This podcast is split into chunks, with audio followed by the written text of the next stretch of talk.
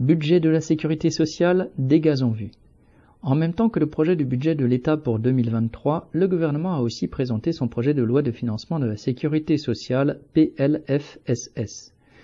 Pour l'assurance maladie, le P L F S S ne promet rien moins que, citation, « répondre à tous les enjeux de santé des Français », fin de citation.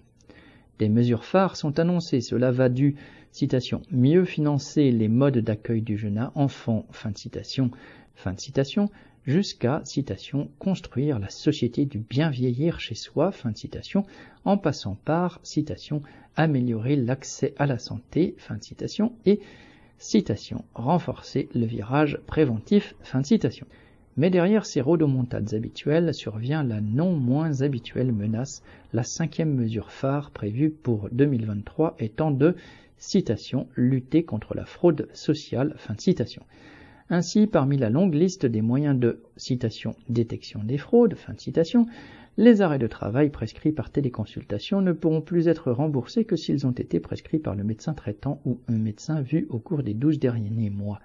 Et comment feront les plus de cinq millions de personnes qui, dans un pays où les déserts médicaux s'étendent, n'ont pas ou ne peuvent même plus consulter de médecin traitant ?